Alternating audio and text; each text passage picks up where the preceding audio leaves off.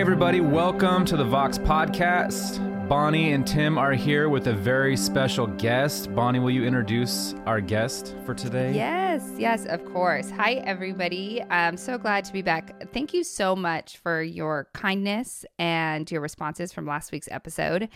Um, we want you to know we're walking with you and you aren't alone. And because of that, it was our joy and honor to bring in my good friend, um, Elise Snipes. And Elise is a therapist and she is absolutely amazing. She's transformed my life. And so she's here with us today, and we have a special episode, and I'm super excited. But Elise, why don't you expand on who you are and what you do? Thank you guys for having me. For one, I'm just, I'm, I'm honored to get to be here. Um, even in the context of this conversation, and this setting, it is, it's, yeah, it is. It's an honor to get to be in this conversation. So thank you. Yeah, and, thank you. Yeah. So professionally, yeah, I'm a licensed marriage and family therapist, and ultimately, the way that I like to think about the work that I get to do is I get to kind of just be a safe place for people. So whatever and however the work of their specific story, whatever they're facing, then I my hope is, is to be able to be a safe container and provide some clarity and opportunity for people to have a more efficient way out of that pain and mm. into just uh oh, like can we look at it differently and that yeah. perspective yeah. shift that might allow us know, the grace that we need to face to face our story. So yeah. That is so good. And if people want to find out more about you, where should they go? Mm-hmm. You so elisesnipes.com easy peasy. and then I'm also the founder of Radical Wellness Collaborative, and we are like a holistic wellness group, and we're online. So if people are looking for resources to meet with spiritual directors, namely Bonnie, um, therapist, Enneagram coach, all of that online, and that's radicalwellness.co. Awesome, awesome, yeah. and it is. It's such a delight to work with you, and listeners, we just like one thing that hit Tim and I super hard was that we were listening to all the feedback we got from the episode and in our conversations coming up to the episode is one of the reasons we wanted to bring Elise in is um, we've never been a part of a church that this has been done well. It feels like there's like heavy bombs that are dropped or topics that are dropped, and then there isn't resources uh, for people in the congregation or even in just like the lives or the um, you know who who's ever surrounding that community to sort of walk through their own pain. And one thing that was so important to us is that we are so aware that this last episode hit everybody differently that everybody involved there's a seat there's an empty chair in the room for all of us that there's something that that story mike's story brought up in us. And it's sometimes not even necessarily because of mike but as a reflection of our own stories, of our own yeah. trauma, of our own journeys. And so we really are excited for Elise to be here because she's going to walk through some of that um, with Tim and I because we are just like you. And the news hit us in ways that it hit you and different and same. But we're really hoping that this um, allows you to find your own story in the middle of this um, and then pointing towards resources so that you too like elise was saying can kind of find resources to reframe mm-hmm. reframe some of that pain.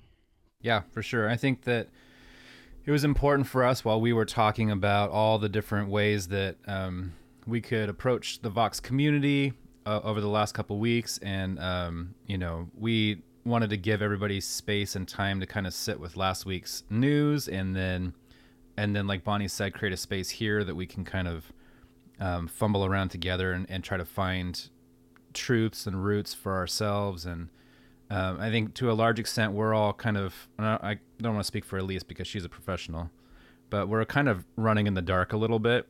So yeah. we're trying to be as intentional as we can be with um, with mike obviously but also with you know with everyone that's listening right now. We want to create a place for you guys to all have um, the safety to have open conversations. And, um, you know, like Bonnie said, we've gotten a lot of feedback and a lot of interaction over the last week that has been great. Um, I mean, some of it hard, but great. So mm-hmm. we just really wanted to be intentional and create space for all that stuff. So mm-hmm. that's our that's our intent today. So Elise, we are ready. I just left. I just left therapy, and then I thought I'm so glad I get to come to more. I love therapy and I'm a huge proponent of it. But it's progressive in and of itself because a lot of the times the relationship with the church and therapy have been sometimes oppositional. And so it yeah. it struck me it's like, whoa, like this group of people in their desire for transparency and healing is reaching out to a group of people that are trained to help in both transparency and healing. So it's yeah. a beautiful combination and I'm glad that there's that know, the the awareness that it's not in contradiction. We're not therapists are not in contradiction to God or the Holy Spirit. Mm, yeah. yeah. yeah, absolutely. That's good. Okay. Okay. So how, how do you want to start? Do you want to take yeah. us through something? What's your goal? I'm so excited. You guys, I can't tell you what a gift Elise is. I'm like so stoked about this. this, this is like cla- that's also like classic Bonnie, right? Where it's like, oh great, like big emotions and messy things, and we're just gonna go in there, right? that feels right. yeah, yeah. So, so okay, I'm gonna draw upon your empty, the empty chair, the empty seats in the room for a moment, and acknowledge that there are going to be the Bonnies, right? They're listening. So for like the listening audience, there are gonna be people that are like, "Tell me, like, tell me, lead me, let's do this, like, gloves off, like, let's do, let's get in the mess." And mm. then there are to be a seat that's like I don't want to say anything. I'm just going to sit here and observe because I'm not really sure. Um, mm-hmm. There are going to be seats of people that are gravely disappointed and are totally closed off to to all of this and are only listening um, because they're mad, mm. right? And then there are going to be yeah. people that are that are going to be like, "Oh my gosh, what are they going to say?" Because this is my story too. Like I've yeah. I've I've been there. I've done that, or this has been done to me. I've been on I've been on the receiving end of of this experience. So. Mm and that's just some of the chairs. So, however, people are coming into this conversation, I think it is essential that we start with there's space and room for every single one of your experience. And to know that even in the course of this conversation, you might find yourself shifting seats and you mm. might be eager and then resentful and then interested and then thankful and then relieved and then upset again we yeah. we just yeah. permission to shift. Mm. Yeah. So. Yeah. Thank you. Yeah. Yeah, that's a great word too. I think to kind of lay out at the beginning here is just permission, and we've kind of echoed that throughout Vox in mm-hmm. a, a, myriad of different ways, um, giving people permission to be wherever they are and to be mm-hmm. honest with wherever they are. So, kind of as we launch into this, I think that's a great word, a great idea. Is that you know, give yourself permission to kind of to to shift those seats and to kind of bounce around and mm-hmm. be honest mm-hmm. with how you're feeling, what you're thinking, etc. Yeah, and permission. What hit me there, Elise, was permission to find my own story. Um, I think for me, when over the past month, when all of this was going on, there were some things that hit me that weren't directly related related to the situation, mm-hmm. like we're talking about. Um, but I almost felt like I was being selfish to find myself in the story, if that made sense. So oh. I didn't want to go through it um, inside myself because I'm like, it's not about you. It's not about whatever. Um, but once I like that permission to go, no, that's actually what, that's why we tell our stories. That's why we're transparent, is because everything should be about everything and everyone about everyone. And so there's, we should always be able to find a point, a point of connection there. Yes. You're actually, so it's human, right? That we, we put ourselves in the story right we are mm. a character in the storyline and so we we do we will read ourselves into other people's experience now we're gonna we'll do something together that i hope that people that are listening might engage this is an activity or experiential thing as well but it's important that as we do that that we also have the clarity to untangle our story mm. from the story so that not everything is about us, but that some right. parts of it are, and that we could listen to that as an invitation to our own work and to our own mm. stories that still hurt or feel shocked or whatever that yeah. actual you know emotion is. Yeah, yeah. Should we do it? Should we just go for it? Yes, let's, let's do, do it. it. I'm so okay. ready. Okay. Get in that seat, Bonnie. I am. You guys didn't see it. it. I just sat up straighter. Yep, I'm Bonnie's ready. like. I'm gonna move to the seat behind you. Yeah. That's Bonnie's fine. in the splash zone. Yeah, my hair will cover your face, Tim. It's fine. Perfect. Perfect. Okay, so this is what we're gonna do. I'm gonna we're gonna I'm gonna lead you through a little bit of a, of a thing, okay? And the point of this thing is that it's a construct and a way for us to be able to see the different streams or threads of the story, and then to be able to untangle them so we can proceed with with clarity and wisdom. And it's something, it's a thing that you can use as a construct in other ways to untangle your story from other situations. It just happens today that this is the one that we're gonna be untangling from. So. Okay when I listened to last week's episode, what emerged what this was my response to last week's episode. Um, okay, so here's what we're gonna do. One, we're gonna hold uh, the fact that Mike's story is is the was the theme of last week's episode. What Mike brought to the table, Mike's experiences, the language that he used, his pain, um, how he held that pain, what he what he did with that pain from learned behavior, how he how he chose, but also there was really no choice but to hide. You know, there's a, there's a lot of things going on with with Mike and Mike's story and this stream of of Mike. And then as listeners, including all of us here and then everyone who's listening, there came then my story, right? Mm. Which is how I heard what Mike said based on my experience as human. So we have two threads Mike mine, okay?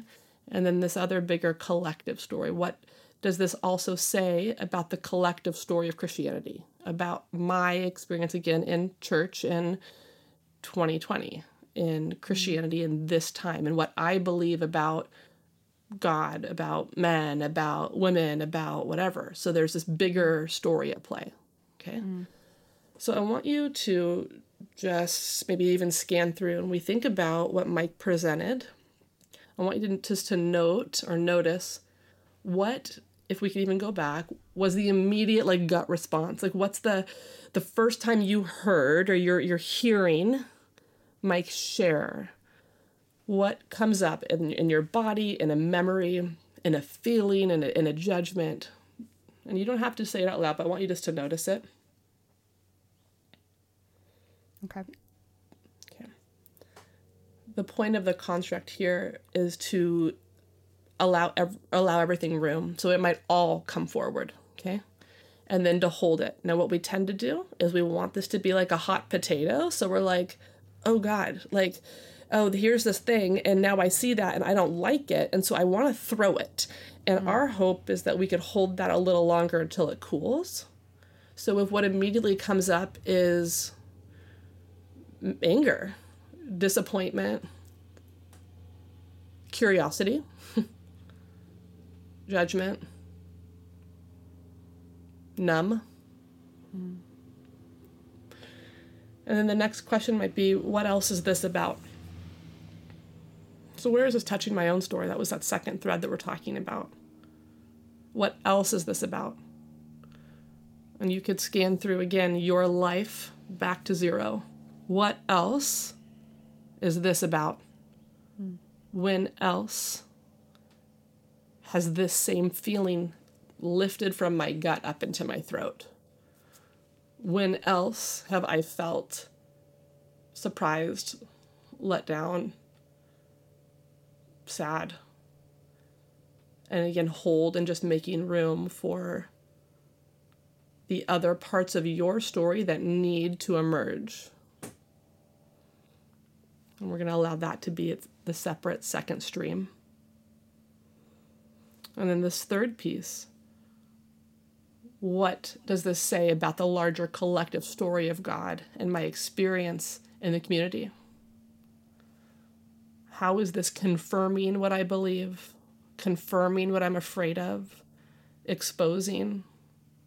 Where's the injury when I think about the larger collective story? And again, the invitation is just to notice and to allow these memories and parts to come forward. And if you wanted to imagine these are these three separate containers or piles, right?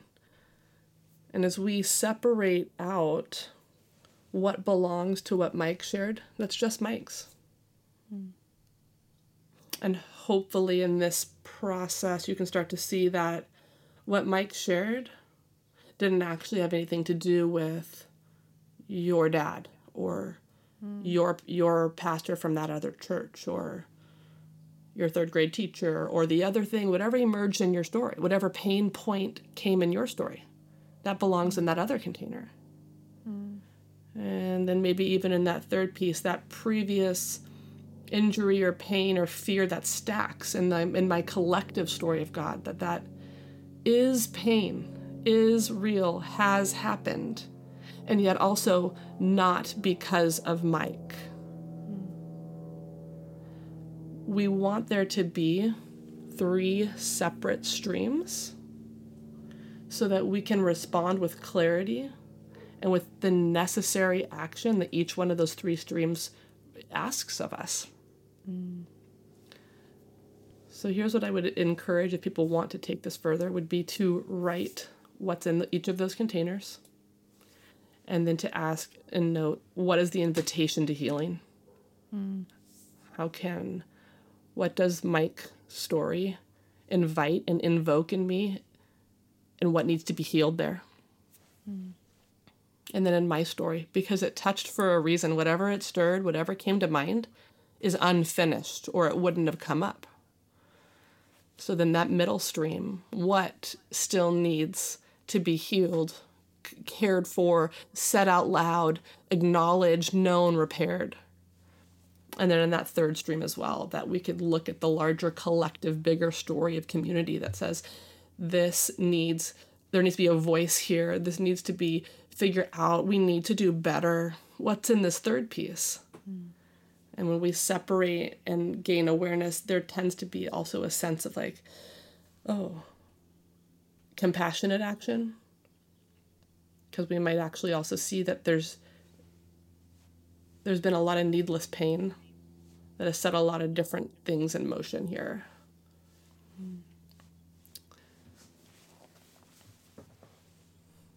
So I'm going to summarize that with we we hold the story we uh, allow that to go to three separate spaces. We hold and make room for what comes up. And we pay attention to what is required from each space. And we allow every part of our story to come forward, present, but yet untangled, so that way we're not responding to one thing with the power of three streams. Because mm. then it's so big and messy that we're like, ugh, this is everything. But it's not everything. Yeah. Yeah. Yeah. Mm, that was so helpful. This is hard.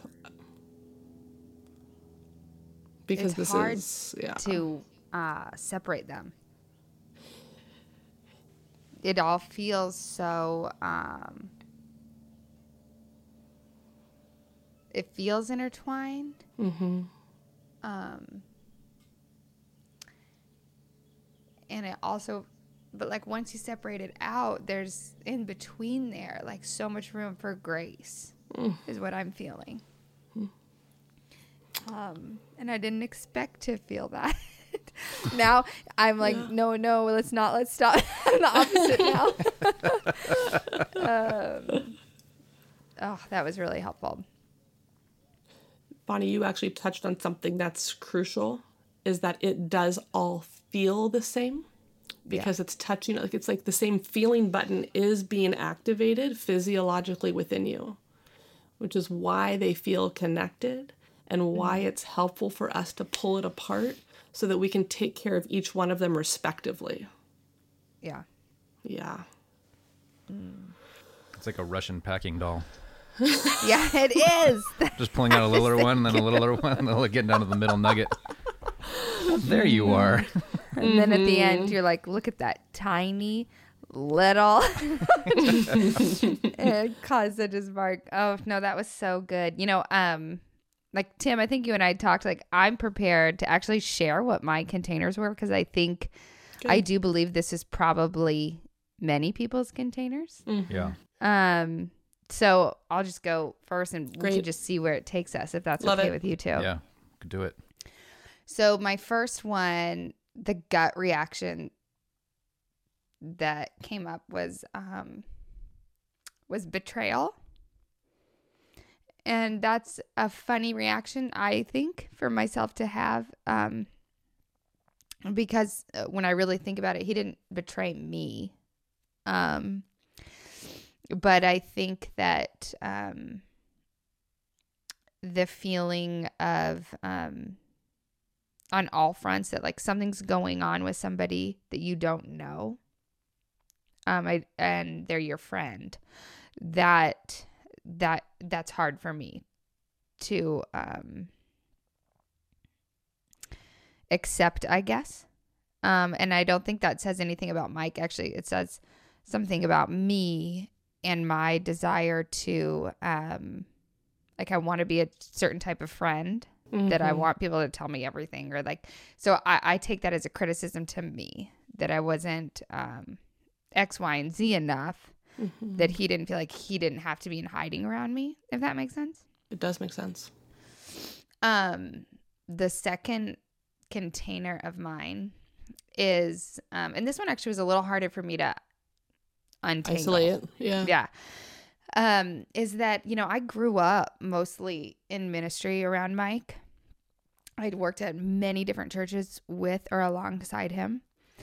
And um, the message, and not from Mike, but from anybody that is set up to mm-hmm. surround, mm-hmm. excuse me, or protect the mm-hmm. pastor. Yeah. Um, the story has always been like, even if I'm on staff or even if I'm an intern or whatever, like, you can't go in a room alone with that person because you will cause them to stumble and um or to sin or to whatever it is. And hearing that from age 18 till forever till now till now. um till tomorrow. till yeah mm-hmm. in 10 years. But the story there is that there's something wrong with me. Right. That that um i would be to blame. And that um there is shame that should be associated with me being a woman and that I also I can't trust myself. Like if I'm literally walking in the room to ask a question, I should be aware that I have a secret motive even even when I don't. So the feeling of anger there is okay. present for me. Yeah. Um because um maybe it wasn't me. Yeah, maybe it wasn't me and it wasn't necessarily Mike, but maybe it's not the women. Like if we're separating this from Mike, like maybe it's not always the women, right? Like why does why is the narrative always it'll be you that causes him to stumble hmm. versus like this idea that like hey we're in this together and we're trusting each other and we're adults and like i don't know it just um the blame being placed on the woman that that rises anger in me and then my third container um is that i just see a broken system yeah mm-hmm. again and again and again um i know that our podcast is not a church but it operates similarly to a large megachurch. And every megachurch I've been a part of, the pa- the pastor is suffering. Mm. Yeah. And um th- ev- it all of a sudden something happens and it's like this has been happening for years and I never had anyone. It it's it's the same storyline. Yes. And so I see this broken system and I that make the the feeling that comes up there is just like a deep sadness. Mm-hmm. Right. That like we right. just we we have to do better. There has to yes. be a better way. Yes. So let's when you're when I hear that there's a sense of like okay now when you spaced those out and put those in those three containers then you're able to uh, see Mike mm-hmm. share mutual responsibility as humans between genders. Okay? Yep mm-hmm. and be a part of solution for a system that is desperately begging for it to be different. Yes. Yeah. Yeah. Yep. You can you can then put back into that construct in my feeling now, also in solution, in a sense, what is required of me in response. Right. Yeah. Tim, do you want to talk about your containers? Yeah, I'm trying. I'll try to make sure that I did them correctly. Um, I always have the problem on this podcast of listening to everybody else and then not, and then forgetting that there's a microphone in front of my face. So I love that. I'm just like I'm listener number one. there is Um, I no put right in the way. yeah, I put in the first one disappointment, but um, it was disappointment, but it was also then I go I went right into like buckle down business mode. Like I locked right in with like, okay, th- this is the first step that needs to happen with, um, you know, helping Mike. This is the first step that needs to happen with what's happening with the listeners here and and how we like. I just locked right into like process, Yeah, I guess, and I don't know what that what that Elise would that necessarily be means. like a hot potato moment? Y- completely. Even if you went into Yeah. something Complete. productive? Well, you, that's why it's so subtle and why we also celebrate the people that are these solvers, right?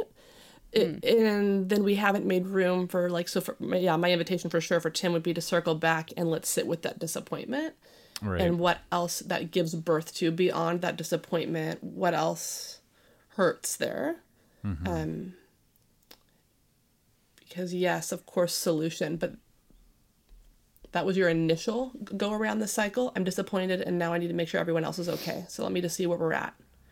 And hmm. in an exercise like this because it's like postpartum you know if you will or postmortem there's this sense of well now you can if you wanted to go back and attach to that original sense of disappointment and go back into that emotion because right now you don't have to care for solve fix protect and make sure everyone else is okay. Now this is just about tim.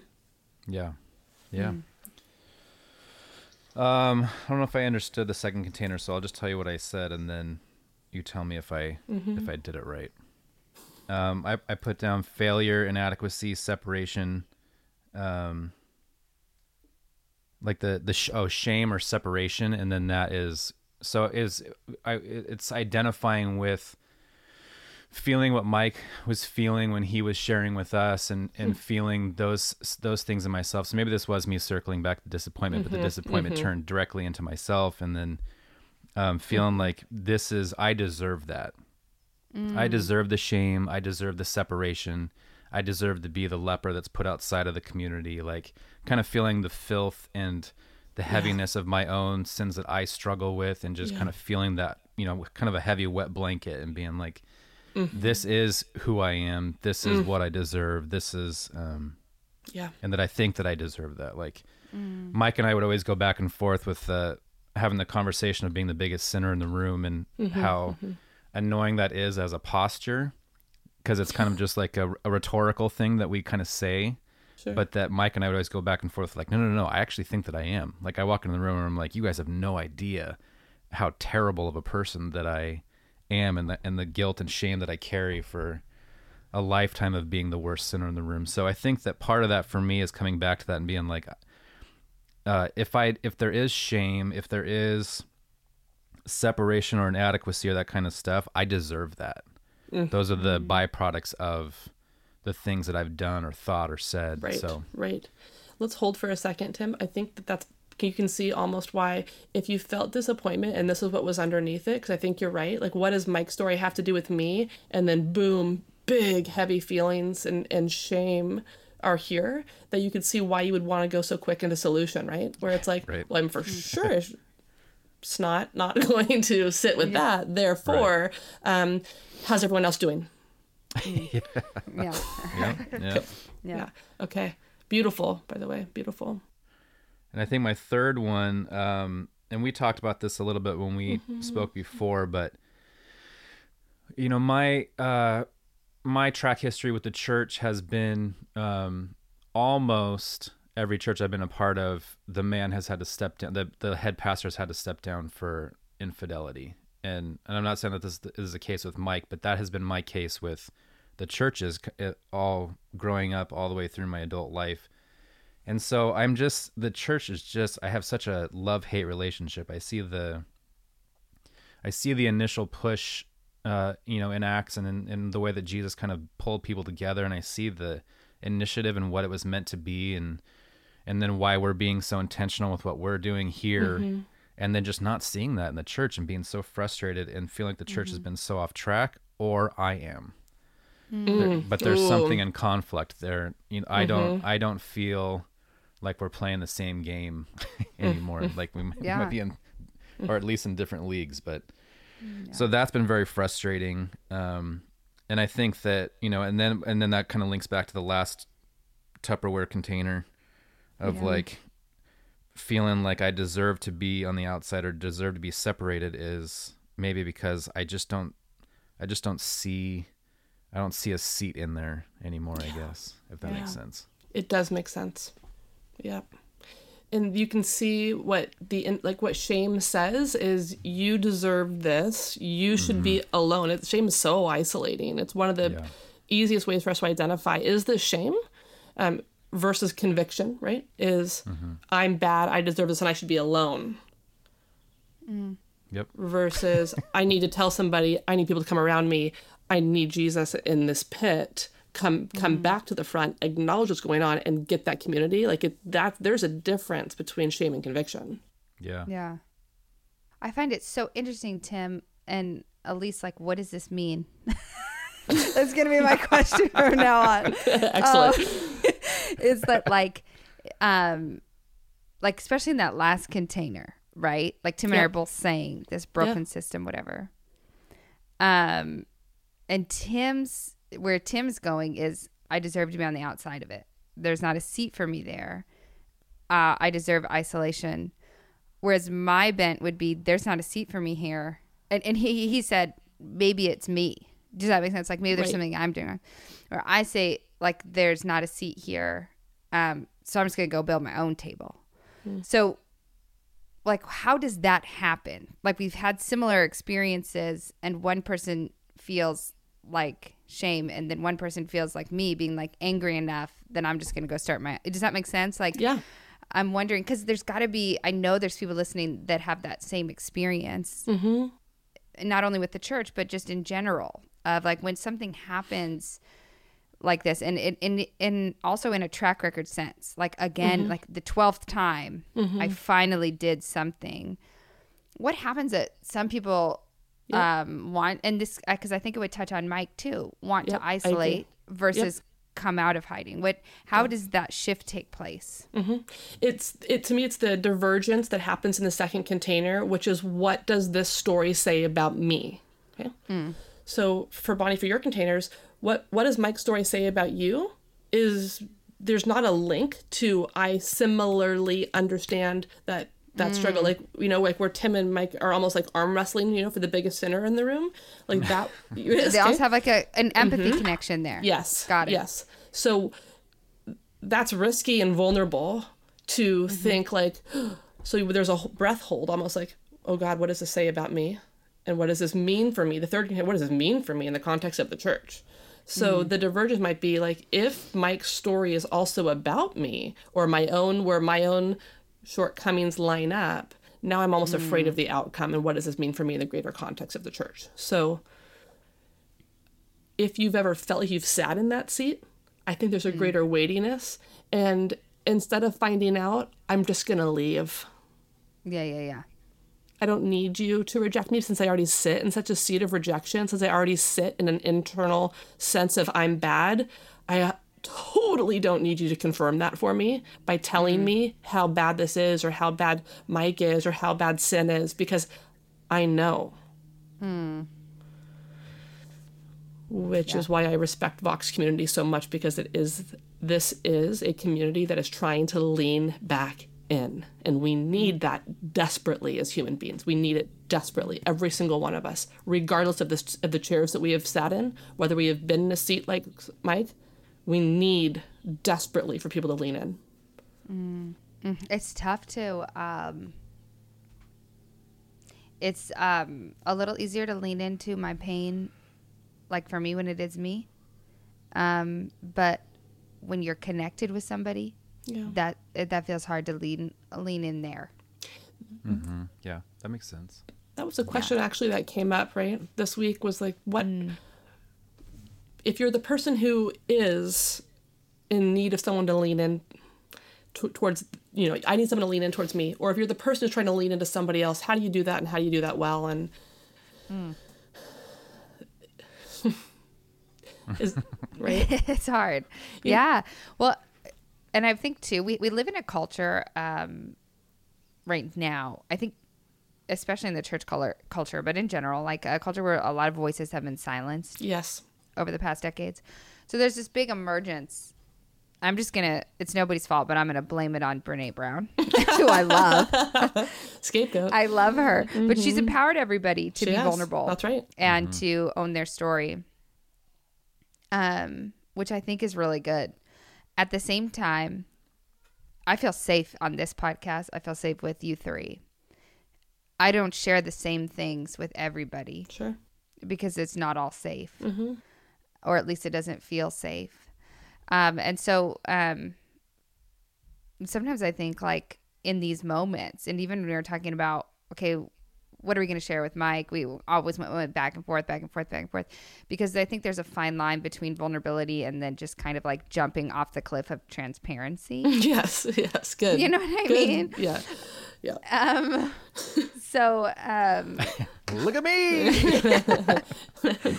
Um, but one thing I think, and Tim, you can definitely uh, back me up on this, but I, um, we had emails come in from a bunch of other pastors that were like, I could have said the exact same things you're saying.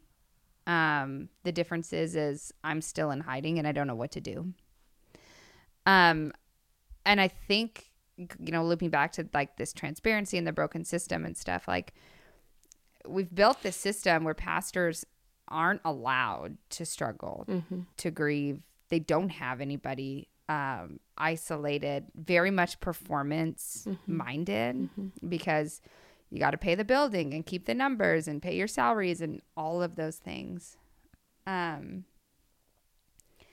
but then on the flip side, like the desire would be like, I just want out. So I'm just going to like basically like be so transparent that like I'm just telling everybody everything. And I, I don't think that either of those things does anybody favors. Like I'm interested in this middle way where nobody has to hide, but they can be transparent in a safe place. And I'm I think that at least within the church that's a lost art Yes.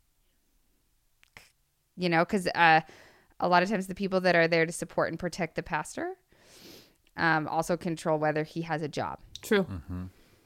and catch 22. That's difficult. Yeah, it the the stark difference that I noticed this week is so before last week's episode, right? Maybe this there's a marker on the sand here a little bit. Before last episode and then post last episode is before uh, Mike was pastor, and there's this spiritual sense. We put pastors on this pedestal of spiritual guide and person who knows things and is is more superior than I am and, and better and maybe more holy, maybe closer to God. There's a bunch of things that go along with that place. And then the response was what? You're human. You're so human. You know, we're here to support you in your brokenness, blah, blah, blah, right? I'm like, uh huh. So where was that before? Or are pastors not allowed to be human? Wh- Why are we responding now to the human? right. There's, I take issue with now that you have, in air quotes, we send, we, whatever, I, now we can acknowledge you're human. Right. And if maybe we could do it before, Mm-hmm. it wouldn't cause such pain Mm-hmm. and isolation.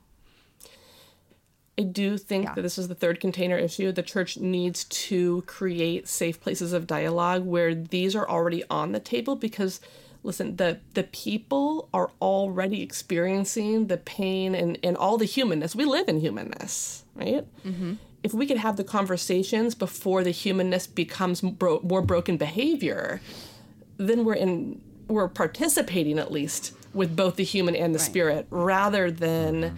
Uh, we only come in after the fact and help the person after mm-hmm. this has all taken place mm-hmm. Yeah. and the Yeah, it's it's so true. It's so true, and it's so crazy because if we are people that we put heavy, heavy, heavy, if not all stock on the incarnation, mm. it's insane that we do not live it out. Yeah, mm. absolutely. Yes, absolutely. You And know? I, I I was talking to my wife about this, not this, but a different topic that seems to relate to this a little bit about um, people's parenting styles, where everything is out of sight, out of mind. So it's like Hmm.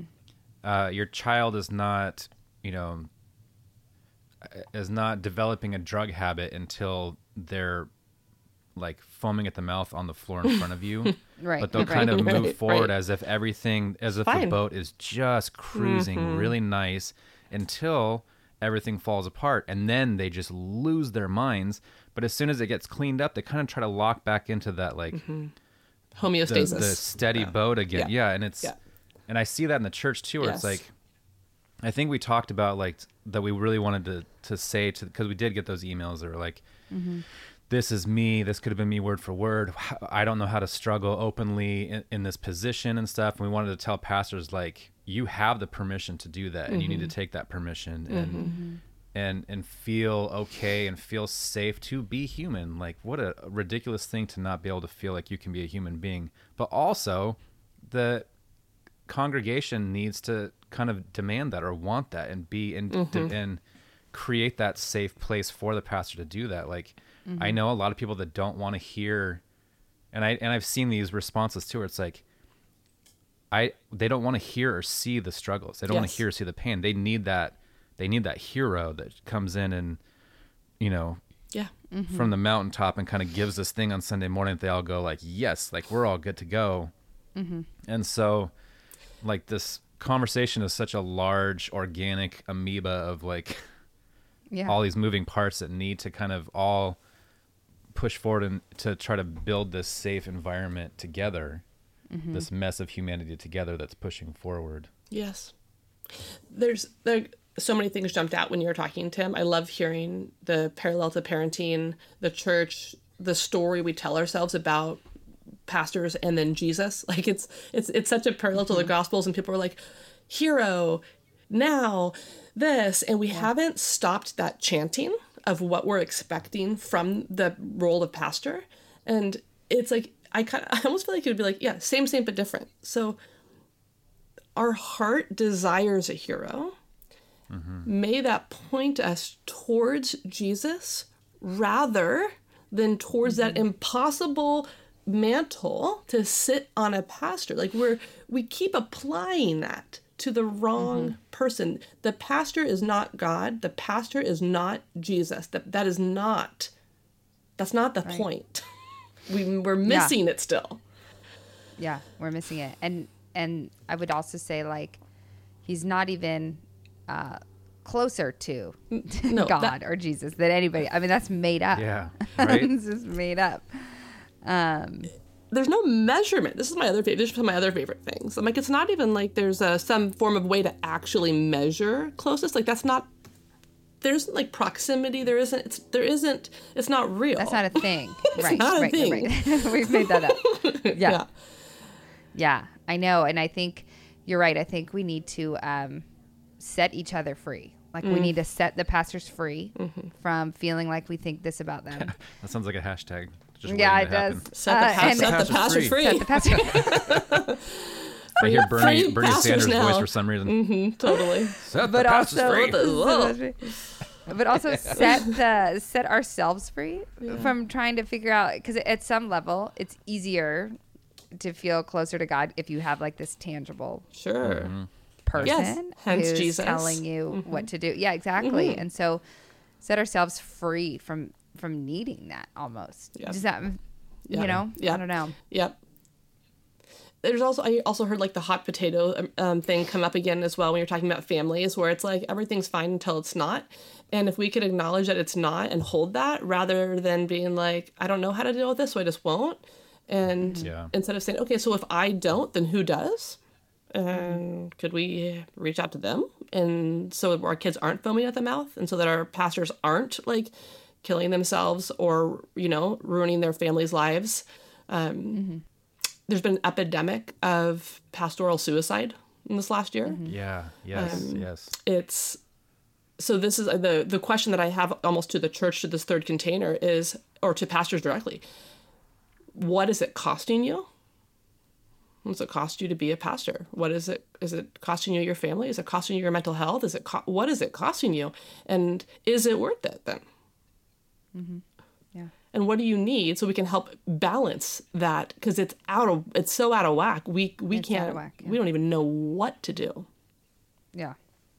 Yeah. Yeah, and I think even in that, it's like to say that we don't need a martyr Mm. Like don't Mm-hmm. don't Ooh. I, I Yeah. do see that there's something in there where it's like that that suffering feels like it is part of the Mm-hmm. job title or something and so Yeah. it's like no this is the this is the burden this is the yoke that i carry So it's like, real. no man like Like no. Don't be the martyr. No. Yeah. Yeah. Yeah. Yeah. Yeah. Martyr points. Suffering points. Yeah. Yeah, I got extra those are credit popular Yeah. for this. Yeah. Yeah. Yeah. You know, I think with that too, it's like when we're, you're when we're in a situation we don't know that we know isn't right, so then we just build other constructs around it to make it more right, right? And we Yeah. use Yeah. scripture to, to on top of it. We'll s- like Yeah. we're Yeah. abusing and contorting what scripture says to support the fact that that pastors fill in the blank in order to support the narrative that I have to be here and suffer. yes Yeah. Yeah. Yeah. Well, and if um if you can convince yourself that you're doing anything like for God or the church, you can pretty much go for a while on that, even if it's wrong. Especially when it's wrong, or we wouldn't need to create a story around it. Yes. Yeah. Right? We're not creating stories around the things that we know are good, right, or, or otherwise. It's just around the things. Why do we we need to defend, protect, explain? Okay, so okay, I'm gonna go with that for a second. Back into my second container Okay, because go. that just jogged my memory of something else that the three of us talked about. Mm-hmm. Around this story, around the story that we've created Yeah. as a as a evangelical church, um, that women are um, seductresses Okay. and um, they can't be trusted in a room with a man. And um, even though like it takes two to tango, um, it's the woman's fault. I mean, it's I have heard my whole life like you have to be um, you have to be pretty, um, but you can't be too pretty. You have to be smart, but you can't be too smart. Um, make sure your dress is this long, but not too long. Make sure your shirt is up to here. I mean, it's like you can't even like just put on your clothes and walk out the door. I mean, it's like all these thoughts in your head just to walk into church. Um, and so, what's interesting about that is we're talking about stories that are created. Tim, you brought up um, the rule that is always the there. billy graham Billy rule. Graham rule. The- yeah. the Billy Graham rule. Um, and I just want to hear, like, even just from a male standpoint, like your thoughts on that, though, because it, it feels like that um, we've made that rule and we've created a story, like you're just saying, and then we set up a construct to validate that story. But it just it doesn't seem to be working that story or the rule, and so um, I don't know. I think we need to address that a bit. Yeah, absolutely. I think it's very frustrating, and I and my wife has helped me see um, the errors in what that rule suggests, and because we were talking about it in regards to the to Mike Pence, our wonderful vice president, who has adapted the Billy Graham rule and won't and won't meet with like uh, any any females one on one, and it, and and how many things that that denies to a lot of women, it, it- opportunities that denies just because he's like I can't because what Right. if this happens blah blah blah and to me it just feels like such like that when we were talking about sin management mm-hmm, mm-hmm. right and and not dealing with so instead and this is even more so on that scale because it's like not only are you just trying to deal with something that you think you might struggle with you're pl- you're like not even doing that you're putting it on somebody else so it's like mm. it's almost like the ultimate version of sin management rather than dealing like if you have a problem where you think that you are gonna like have an affair if you're near a woman well that sounds like you need to like that might be something that you need to work on It's not the woman's fault. it's I mean, it's like not her fault. the definition of projection. Yeah, absolutely. And it's Yeah. but but instead of managing or instead of just like trying to pretend like you're managing your sin, you're even doing one step further where you're asking someone else to manage your sin. Does that make sense? Right. Yes. Yes. Yeah. That's like three times removed. Right. Yeah. And, and it, and it puts women in a terrible I mean the, the yeah. Mm-hmm. That's my opinion. The It- male per, that's my male perspective. it's a unique No, male I'm perspective. yeah, it is. And I'm really grateful for your voice there because I think sometimes it can be seen like, well, and we heard that in the, um, oh gosh, the guy that said that thing about Beth Moore. Oh, we did an episode on it. Oh, it. John MacArthur. Yeah. Yes. And he said, like, um, women just want power. Like you don't see women that want to do that want to be, and he said like mechanics and like all this stuff. Like they just want power, and um, which was so funny because I we actually have a woman mechanic. So I'm like I don't. And I'd love to know what his like. He must have had some little direct reference in his brain too. Totally. where Right, right. Yeah. some- he Mechanics. brought his car in it. Yeah, something Yeah. happened specific where he's like, "Oh my god, the women are trying to take over the car shops." World. But anyways, um, and so oh shoot, now I forgot where we were going. Sorry. I know you're good, you're good. Um, but this idea of that, like, it denies women opportunity. First of all, um, Yeah. like you said, but I'm so grateful for you to acknowledge that because sometimes it can. People that don't share maybe my perspective or our perspective might say like, "Oh, that person just wants um, power or whatever it is." Not that that's been said to me, um, but um, the but the other but this other idea of not only that about opportunity, the message that it sends, like as a woman, the message that I received my whole life is that like I should be sorry for being a woman, and I should apologize um, for the way I look or um, if I'm smart or any of those categories that I like out of the gate have to come into a room and apologize for my existence.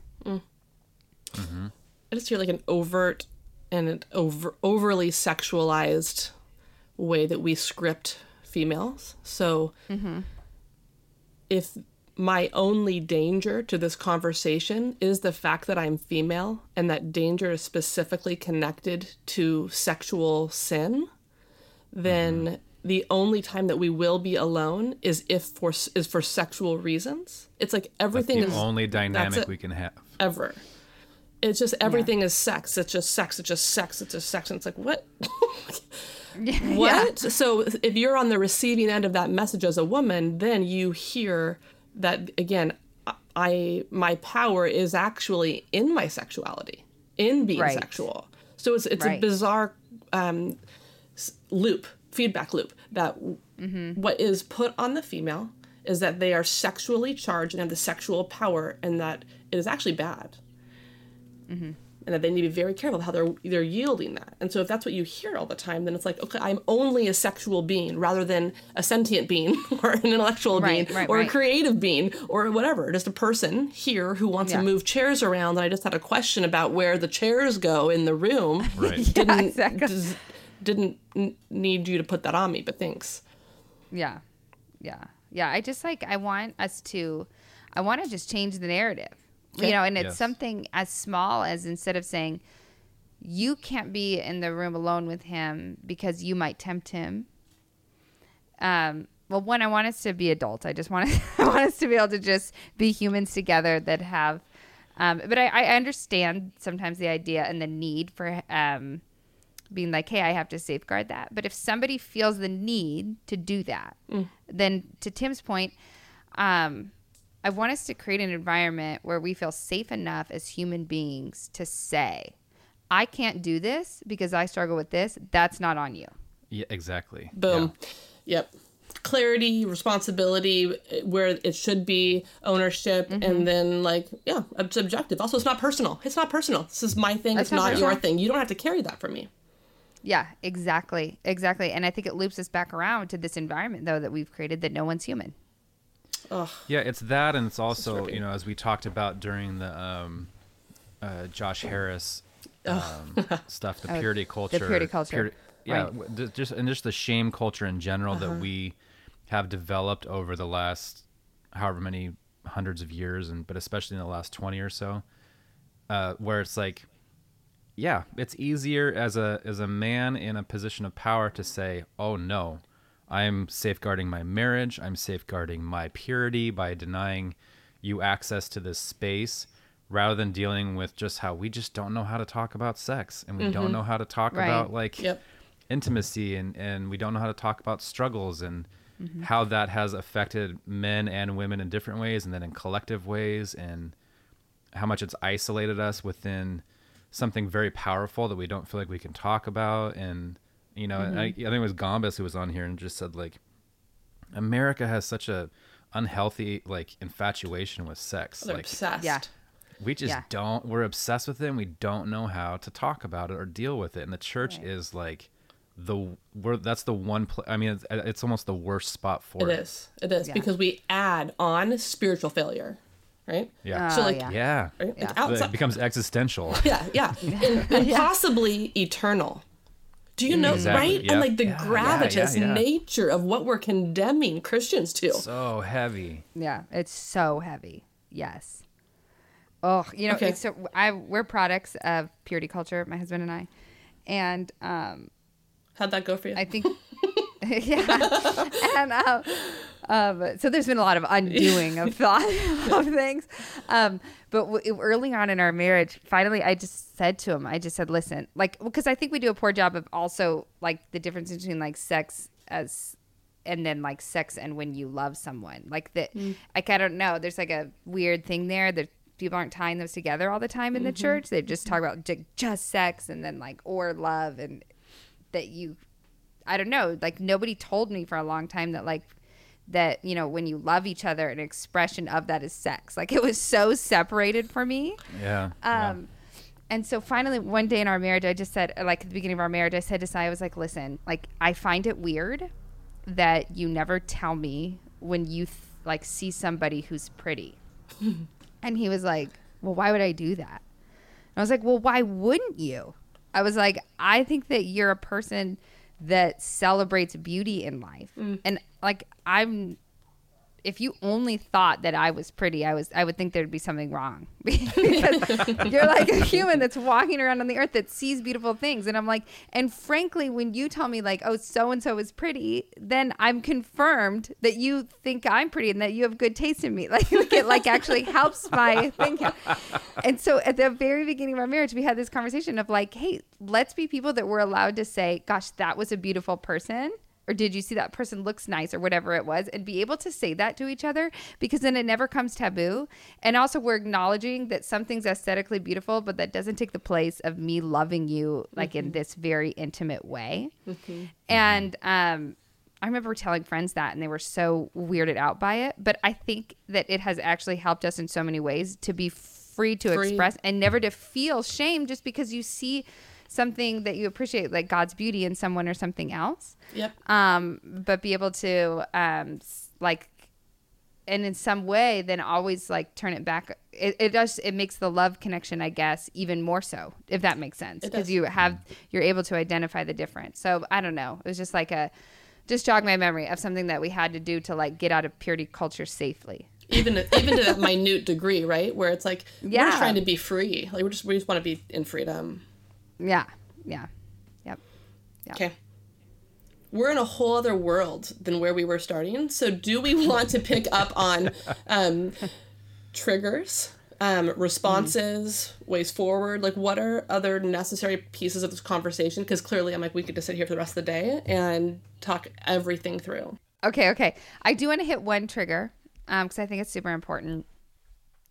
When you said um, for people who have, we talked about someone who like sees Mike's story. Um, but what if you're on the receiving end? What if um, you're somebody that's been hurt by, like, so whoever Mike has hurt, what comes up for you in your second container is that, that those same things have hurt you. Um, so like something might be a trigger in that sense. Um, Yes. what what happens then? Um, what would you suggest for a way forward? Um, because if it produces anxiety, uh, what to do with that? Um, I don't. I don't have any good advice for people. That's why I go to therapy is for anxiety. so So you're you again, sa- at least fix it. Are you saying that there's the for the person who has been on their partner has whatever? They're Maybe they're- had um, an emotional connection with somebody as well. Okay. Um, I did get a few emails saying that, like, this has happened to me, and I'm af- hearing this made me feel like it might happen again. I got a, like a handful of those, or um, Okay. emails saying, if this can happen to Mike, yeah, yeah, yeah, yeah, yeah. then for sure it's going to happen to my husband, right Or Okay, whatever, like both yeah. of those. This is like what's interesting though is I think the reframe on that is I would say yes. That is possible in your marriage, that is possible in my marriage, that is possible in marriage. That actually allows us to be human when we say, hey, that is possible that, could happen again. To say that it's not is to be in illusion. Mm. To the way that love requires reality. The reality is we are capable and culpable and if we are in blindness, if we are not looking at the reality for potential pain, potential abandonment, potential repetition of pattern, then we are mm. not in real love. We are in a kind of a fear based fusion delusion, I'm being super straightforward, mm. which is I will only hold my partner's potential for good rather than that my partner's potential for both. So we're holding the capacity that my husband has the ability to both love me wildly into my true mm-hmm. self and also injure me the most because he is the person who's most intimate and vulnerable with me. Mm. That's there's actually a greater expanse and awareness of my appreciation for the fragility of that relationship rather than it can only be good and only be in this one narrow mm. tube or tunnel space.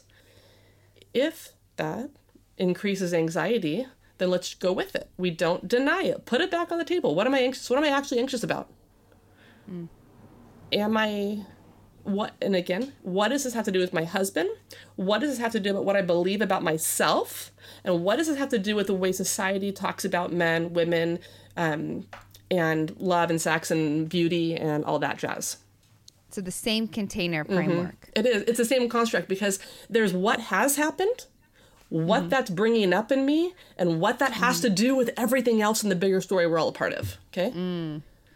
So for that woman, I'm afraid because it's happened, and what that brings up in my own story is desirability, is rejection, and that might, if I trace it back, goes even back to my childhood win, right? Mm-hmm. And then the bigger story of I'm afraid that I'm going to be the woman who's left, and that my husband's going to go with a younger woman is what we see in society. Mm. And if I blend all those, it's so big, and I'm so afraid, I'm now paralyzed. I'm stuck, mm. right? Mm-hmm. And so I'm either going to yeah. go back into hiding because I say I can't hold it because it's too big but if I separate those out, uh, then I'm able to address each one in the in the more bite-sized realistic chunks that I can actually deal with. Society mm. has issues. I need to work on my own how I and what I believe about myself as a woman in my own beauty, in my own body, as it directly pertains to my husband. And you know what? My husband's story is not me. My husband's story is not a direct reflection of me. It's his stuff. Mm-hmm. Like Mike's is not about Justina. Right. That's doesn't that feel so clear when you see it on someone else's story? Like, of course, it's not about that. Right. But then but all this, own, yes, we mm-hmm. personalize mm-hmm. the poop out of it.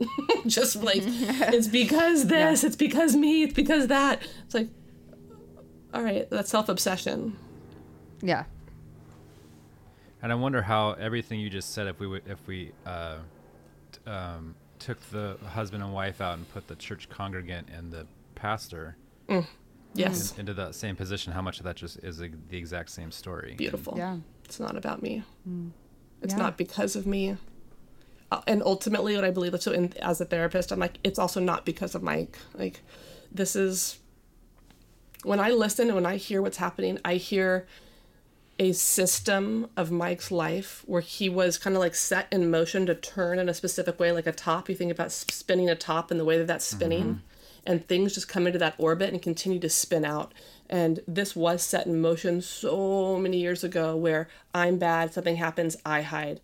Um, public loves me, therefore I want to continue to go where I feel that love privately i feel that shame spin out that shame spin out that shame yeah. spin out so therefore i have to keep them separate and the more separate they are the harder it is for me to know which one's real what's real who am i mm. yeah right god and there's just this massive chinese wall and eventually it's like it, at the beginning it's so subtle and then it's so big and that's why we're what we're watching right now is the crumble mm-hmm. it's just all coming down and it's so damn painful because when you've been hiding for a long time it hurts mm-hmm. so yeah. so much Mm-hmm.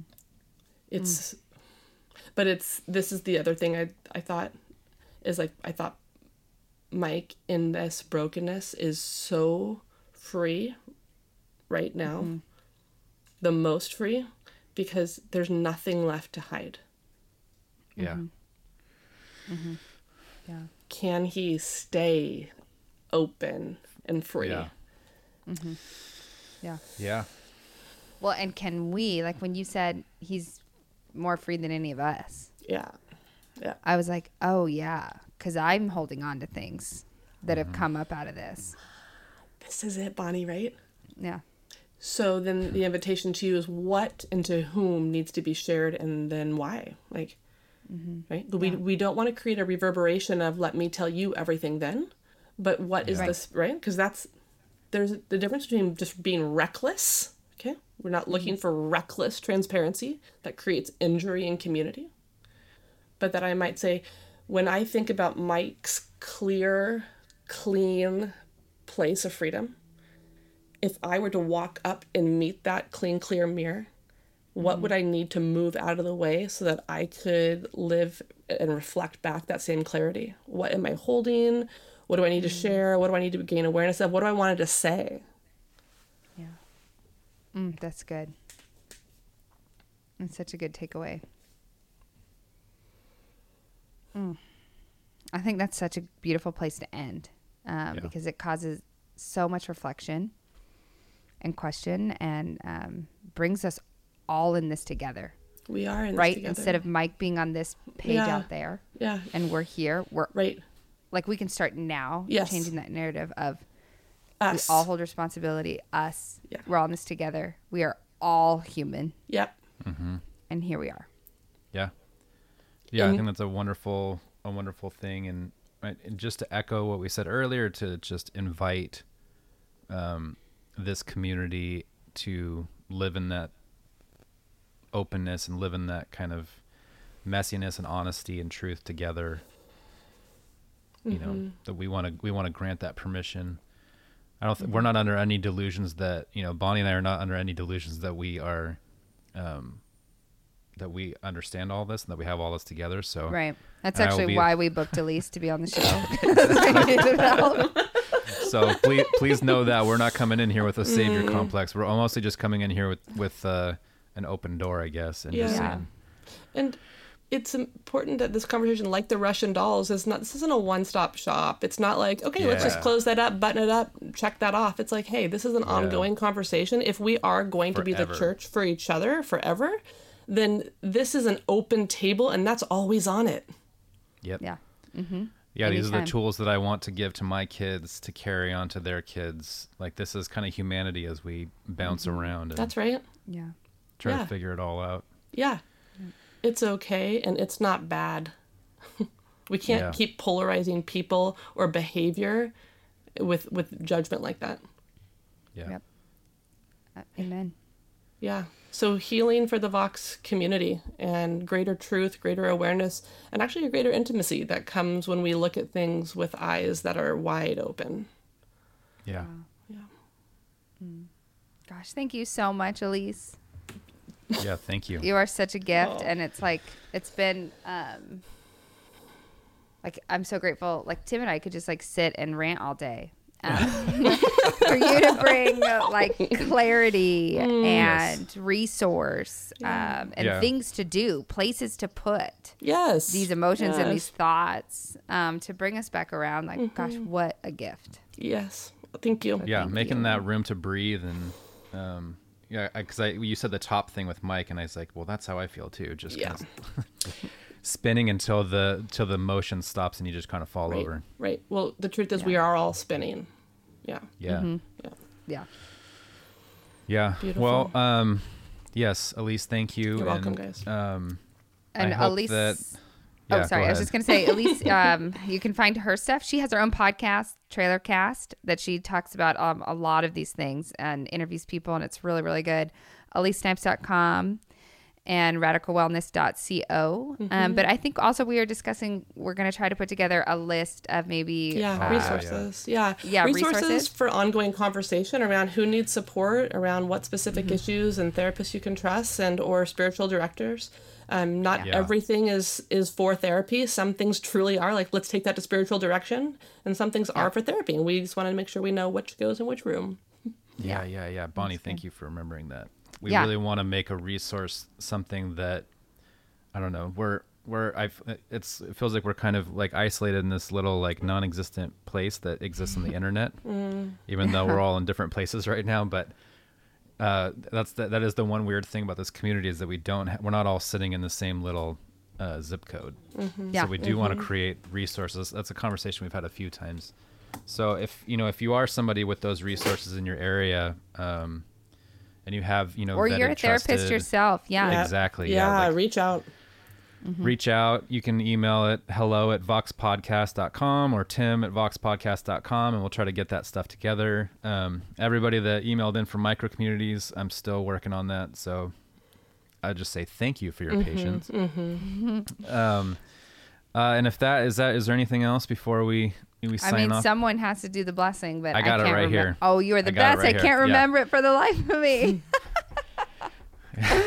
the weird thing is, is like I I just came from a church in, in Pasadena that we would because I led worship there, so we would sing all these blessings. Mm-hmm. Oh yes, and so Tim, it's really, serenade us. No, no, no, no, because no, I have the words here. I was like, every time that Mike was doing it, and he'd ask one of us to do. it. I was like, I can only remember it if I'm if thinking of it singing. in melody. Yeah, and so, but now I have I, I looked it up so that I can have just the words to say.